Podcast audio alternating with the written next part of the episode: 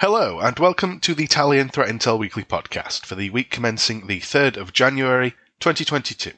In InfoSec news this week, Microsoft has released an emergency fix for a year 2022 bug which is breaking email delivery on on premise Microsoft Exchange servers. As the year 2022 rolled in and the clock struck midnight, Exchange admins worldwide discovered that their servers were no longer delivering email. After investigating, it was discovered that mail was getting stuck in the queue, and the Windows event log showed one of a number of errors, which were caused by the Microsoft Exchange server checking the version of the FIP FS antivirus scanning engine and attempting to store the date as a signed int32 variable. However, this variable can only store a maximum value which is less than the new date value for January the 1st, 2022 at midnight. Due to this, when Microsoft Exchange attempts to check the AV scanning version, it would generate a bug and cause the malware engine to crash. According to Microsoft's advisory, the version checking performed against the signature file is causing the malware engine to crash, resulting in messages being stuck in transport queues. Microsoft has released a temporary fix requiring customer action while working on an update which will be automatically fixing the issue though Microsoft have warned that this process may take some time depending on the size of the affected organization. They have also provided steps which admins can use to update the scanning engine manually. After running the provided script, Microsoft says emails will start delivering again, but it may take some time to complete depending on the amount of email stuck in the queue. Microsoft have also explained the new AV scanning engine will be a version number referencing a date which does not exist, and admins should not be concerned. The newly updated scanning engine is fully supported by Microsoft. While we have need to work on this sequence in the longer term, the scanning engine version was not rolled back, rather it was rolled forward into this new sequence, according to the advisory. The scanning engine will continue to receive updates in this new sequence. Trojanized installers of the Telegram messaging application are being used to distribute the Windows based Purple Fox backdoor on compromised systems. According to new research, published by Minerva Labs, describing the attack as different from intrusions which typically take advantage of legitimate software for dropping malicious payloads. To quote the release, this threat actor was able to leave most parts of the attack under the radar by separating the attack into several small files, most of which had very low detection rates by typical antivirus engines, with the final stage leading to the Purple Fox rootkit infection. First discovered back in 2018, Purple Fox comes with rootkit capabilities, allowing the malware to be planted beyond the reach of security solutions and evade detection. A report from back in March 2021 by Guardicore detailed its worm like propagation features, enabling the backdoor to spread more rapidly.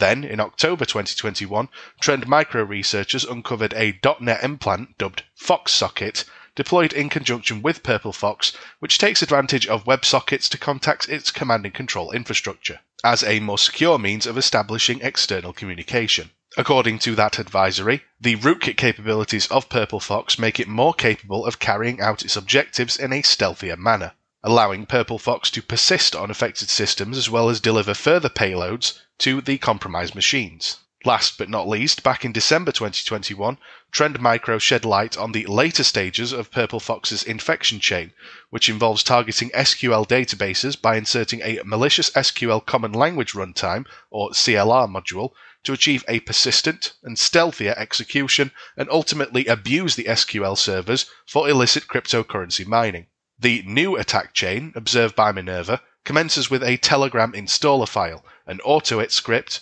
which then drops a legitimate installer for the chat app and a malicious downloader named textinputh.exe, the latter of which is executed to retrieve next stage malware from the C2 server. Subsequently, the downloaded files proceed to block processes associated with different antivirus engines, before advancing to the final stage, resulting in the download and execution of the Purple Fox rootkit from a now shut down remote server. According to the release, we found a large number of malicious installers delivering the same Purple Fox rootkit version using the same attack chain. It seems like some were delivered via email, while others, we assume, were downloaded from phishing websites. The beauty of this attack being that every stage is separated into a different file, which are useless without the entire file set. A new Zloader campaign is exploiting Microsoft's digital signature verification to deploy malware payloads and steal user credentials from thousands of victims from 111 countries. This campaign, orchestrated by a threat group known as Malsmoke, appears to have started it back in November 2021 and is still going strong, according to a release from Checkpoint. Zloader, also known as Terdot and DE Loader, is a banking malware first spotted back in 2015, which can steal account credentials and various types of sensitive private information from infiltrated systems. More recently, Zloader has been used to drop further payloads on infected devices, including ransomware payloads such as Ryuk and Egregor. Malsmoke has explored various ways of distributing the info stealing malware, ranging from spam mail and malvertising to using adult content laws. In the most recent campaign, tracked and analysed by researchers at Checkpoint, the infection begins with delivering a java.msi file, which is a modified installer of Atera. Atera is a legitimate enterprise remote monitoring and management software widely used in the IT sector. As such, AV tools are unlikely to warn the victim even if the installer is slightly modified. It is unclear how the threat actors trick the victims into downloading the malicious file, but it could be through cracks found on pirated software resources or spearphishing emails. Upon execution, Atera creates an agent and assigns the endpoint to an email address under the threat actor's control. The attacker then gains full remote access to the system, which allows them to execute scripts or upload and download files most notably Zloader malware payloads. Atera's remote monitoring solution comes with the 30 days free trial, which is more than enough for the adversaries to carry out the attack. Analysts have confirmed that the appcontast.dll, which executes the Zloader payload and the registry editing script, carries a valid code signature, so the OS essentially trusts it.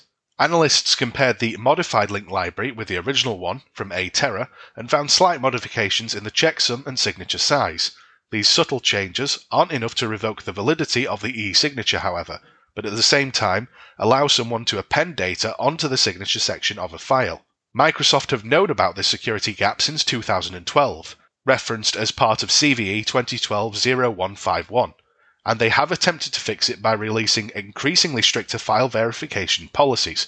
However, for some reason, these remain disabled by default. You can find instructions on fixing this issue yourself by enabling stricter policies as detailed in the Legacy Advisory.